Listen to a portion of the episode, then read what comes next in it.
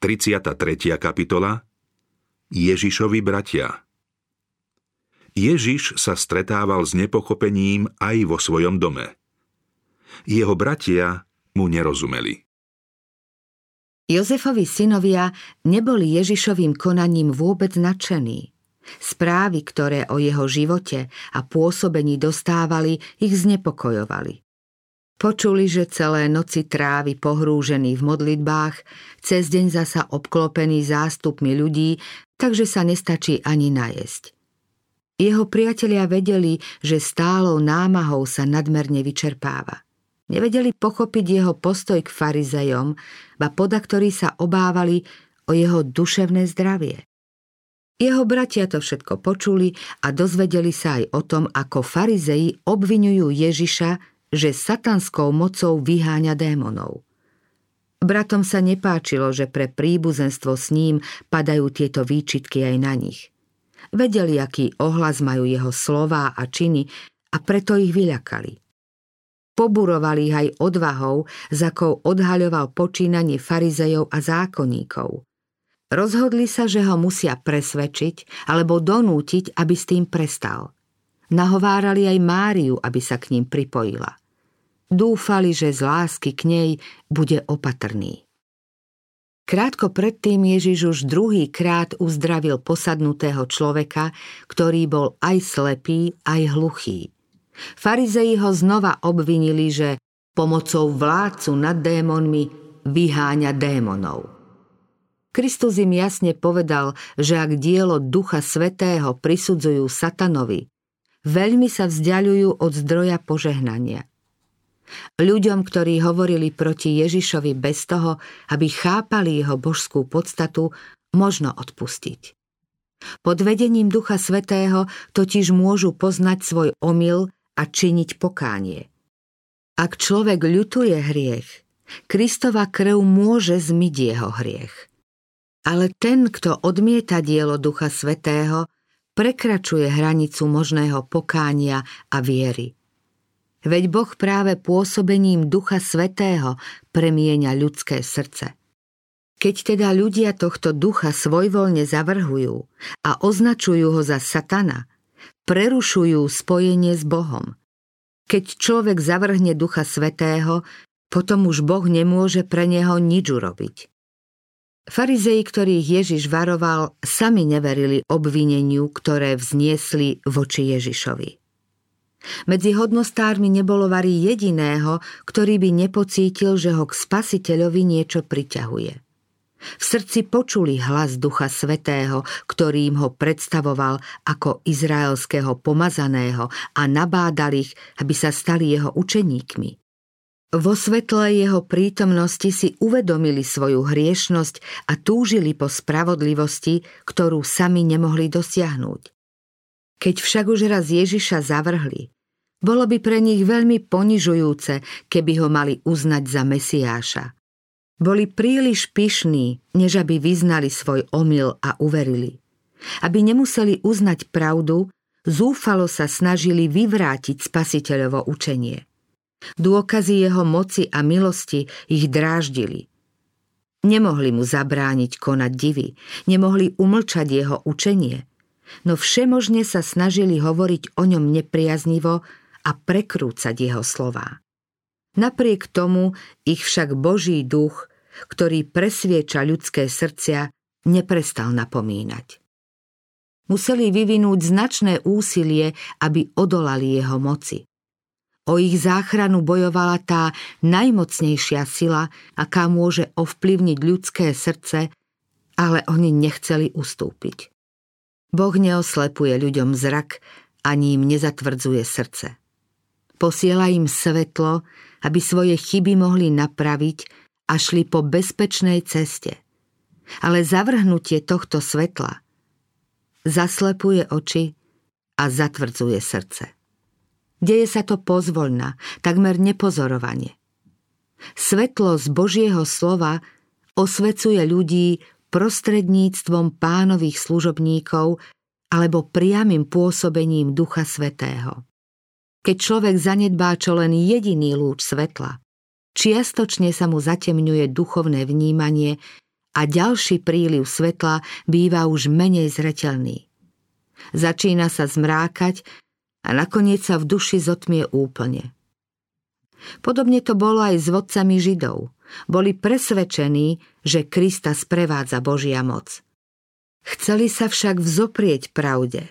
Preto dielo Ducha Svetého označili za diabolské. Dobrovoľne zvolili klam a podriadili sa nepriateľovi. Od tej chvíle boli v jeho moci. Vplyv slov Kristova výstraha pred hriechom proti Duchu Svetému úzko súvisí s varovaním pred prázdnymi rečami a ohováraním. Slová naznačujú, čo je v srdci. Ústa hovoria to, čím je naplnené srdce. Slová však na povahu nielen ukazujú, ale majú moc spätne ju ovplyvňovať.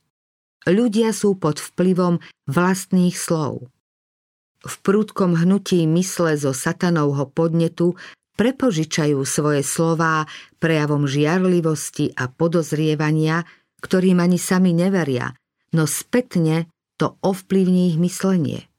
Podliehajú seba klamu vlastných slov a začínajú veriť, že to, čo z popudu satana vyslovili, je pravda. Keď už nejaký názor alebo rozhodnutie vyjadrili, Často im vlastná pícha nedovolí, aby ho odvolali.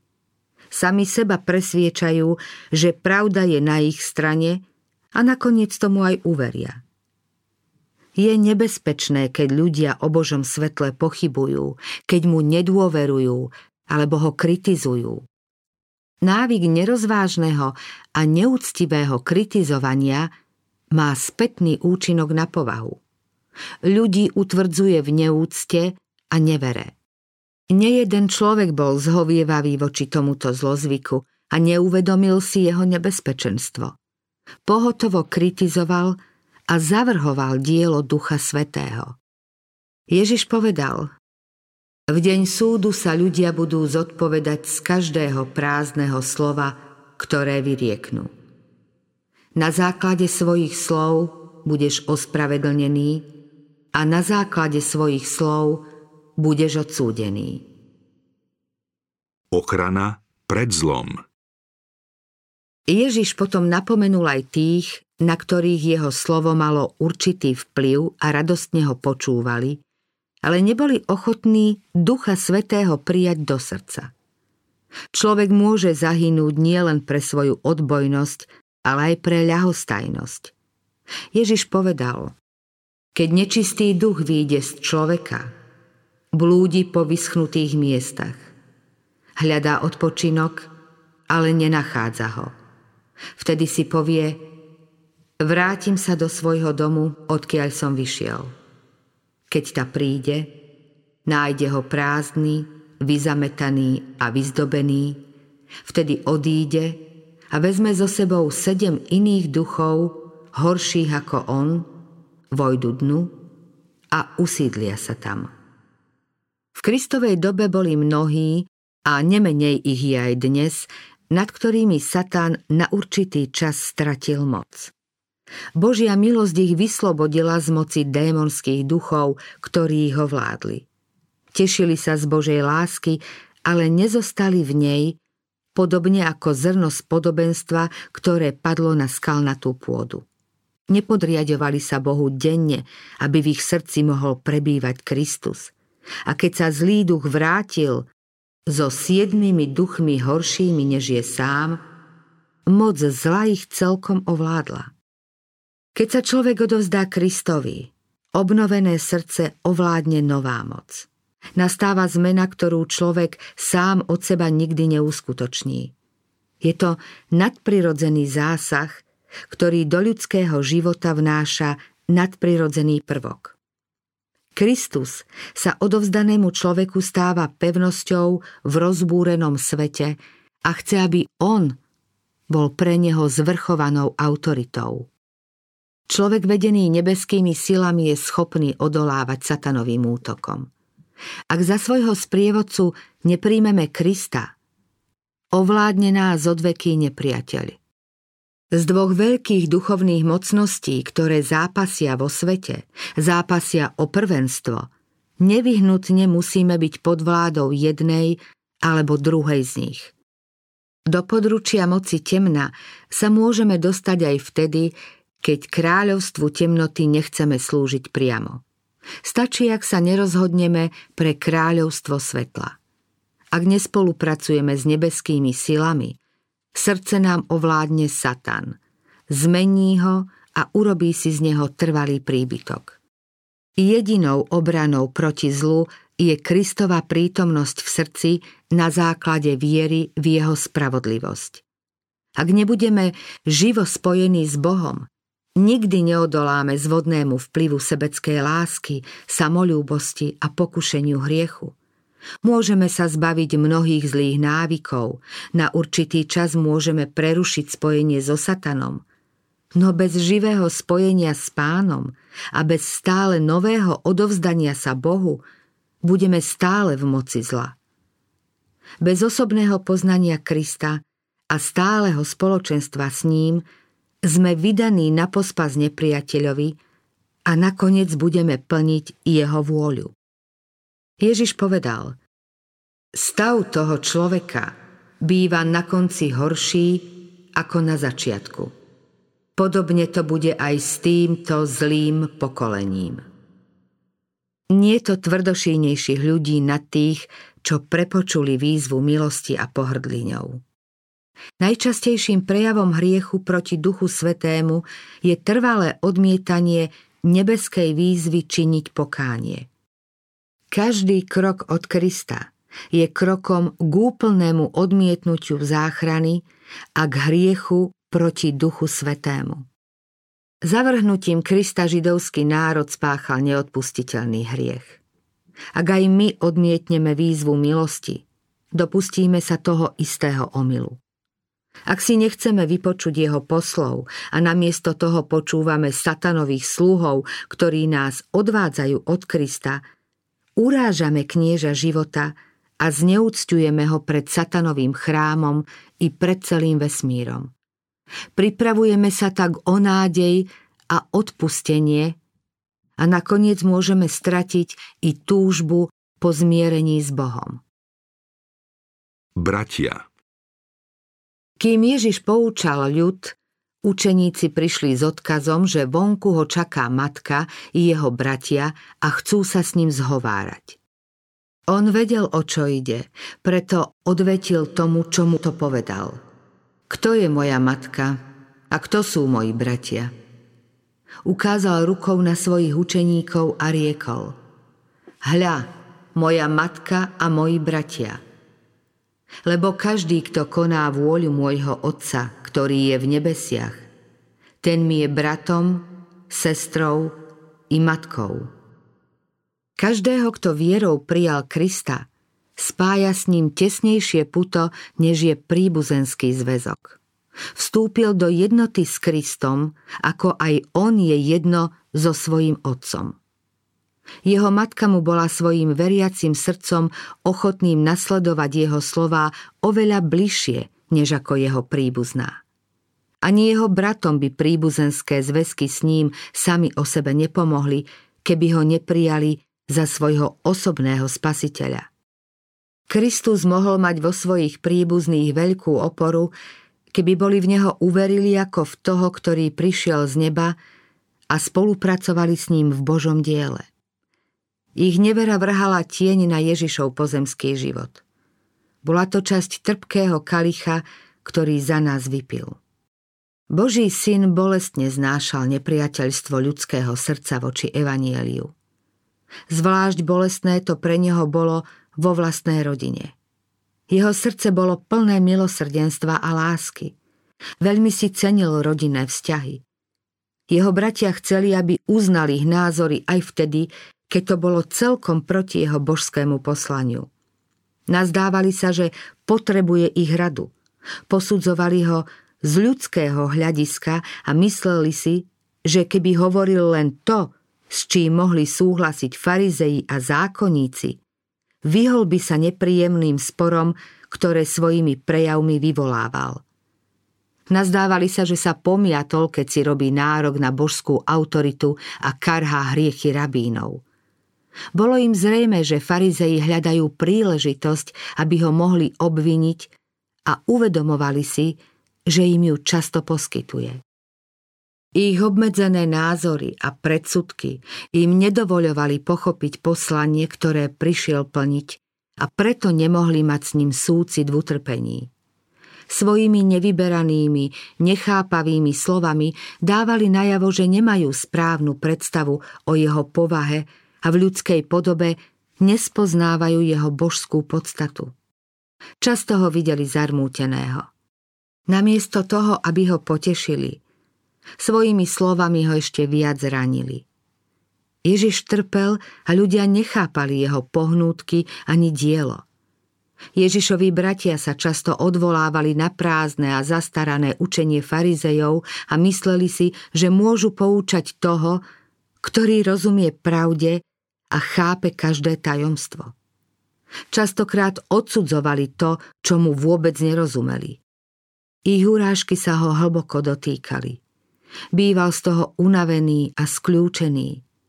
Píšili sa vierou v Boha, no aj keď ho všemožne obhajovali, Nespoznali ho, keď prebýval medzi nimi. Aj preto bol pre neho život na zemi trnistou cestou. Nepochopenie vo vlastnej rodine ho veľmi trápilo. Pobyt mimo domova bol pre neho úľavou. Jediný dom, ktorý navštevoval rád, bol príbytok Lazára, Márie a Marty. Panovalo tam ovzdušie viery a lásky, a Ježiš si tam vždy odpočinul a duševne pookrial. Na zemi však predsa len nebolo nikoho, kto by mohol úplne chápať jeho božské poslanie alebo rozumieť, aké bremeno nesie za celé ľudstvo. Často teda odpočíval v tichu samoty a v rozhovore so svojím nebeským Otcom.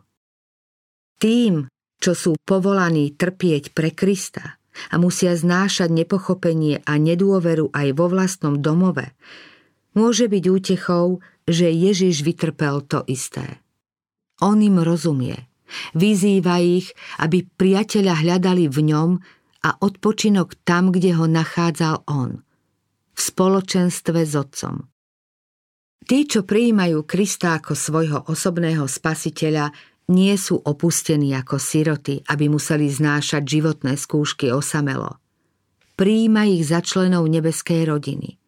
Chce, aby jeho otca nazývali svojim otcom. Sú jeho deťmi a Boh ich miluje. Spája ich to najnežnejšie a najtrvalejšie puto. Jeho láska a vľúdnosť prevyšuje lásku rodičov k bezbraným deťom o toľko, o koľko božské prevyšuje ľudské. V zákonoch, ktoré Izraelci dostali, je krásny príklad Kristovho vzťahu k jeho ľudu. Keď sa niektorý Žid musel pre chudobu vzdať svojho dedičstva a predať sa za otroka, povinnosťou jeho najbližšieho príbuzného bolo vykúpiť ho aj s dedičstvom. Podobne aj úloha vykúpiť nás i naše dedičstvo, ktoré sme hriechom stratili, pripadla tomu, kto je nám najbližší. Najbližším sa nám stal preto, aby nás mohol vykúpiť. Láska nášho spasiteľa je stálejšia než láska otca, matky, brata, priateľa alebo milého. Hovorí nám, neboj sa, lebo som ťa vykúpil, povolal som ťa tvojím menom. Môj si ty pretože si bol drahý v mojich očiach, vzácny si bol a miloval som ťa. Aj ľudí dám za teba, národy za tvoj život. Kristus miluje nebeské bytosti, ktoré obklopujú jeho trón. Čím však vysvetliť tú veľkú lásku, ktorou miloval nás? Nemôžeme jej rozumieť, ale skúsenostne ju môžeme poznať. Ak sme prijali Krista za svojho najbližšieho, mali by sme s láskou pristupovať aj k jeho bratom a sestrám. Mali by sme ochotne uznať nároky vyplývajúce z nášho príbuzenstva s Bohom. Ako členovia Božej rodiny by sme mali ctiť svojho otca i svojich duchovných súrodencov.